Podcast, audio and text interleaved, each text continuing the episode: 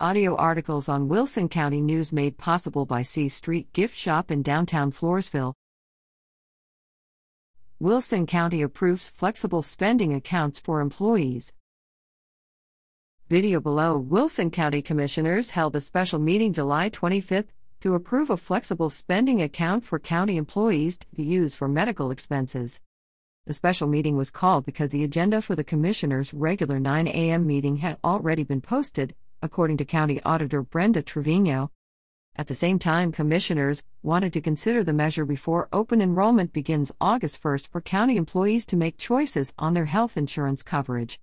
Trevino outlined a proposal by Jason Talley of the Talley Benefits Insurance Group whereby employees can elect to place from $50 to $2,850 on a debit card that they can use to pay for legitimate medical expenses for themselves and their dependents during the fiscal year beginning October 1st. The money will come out of employees' paychecks over the length of the fiscal year. The county will pay a $500 fee to start the program plus $3 for each participating employee. However, this cost will be offset by the county not having to pay payroll taxes on the amounts deducted for the debit cards.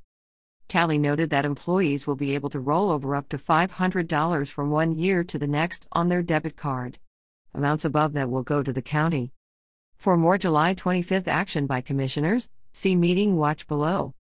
Reader at WCNOnline.com.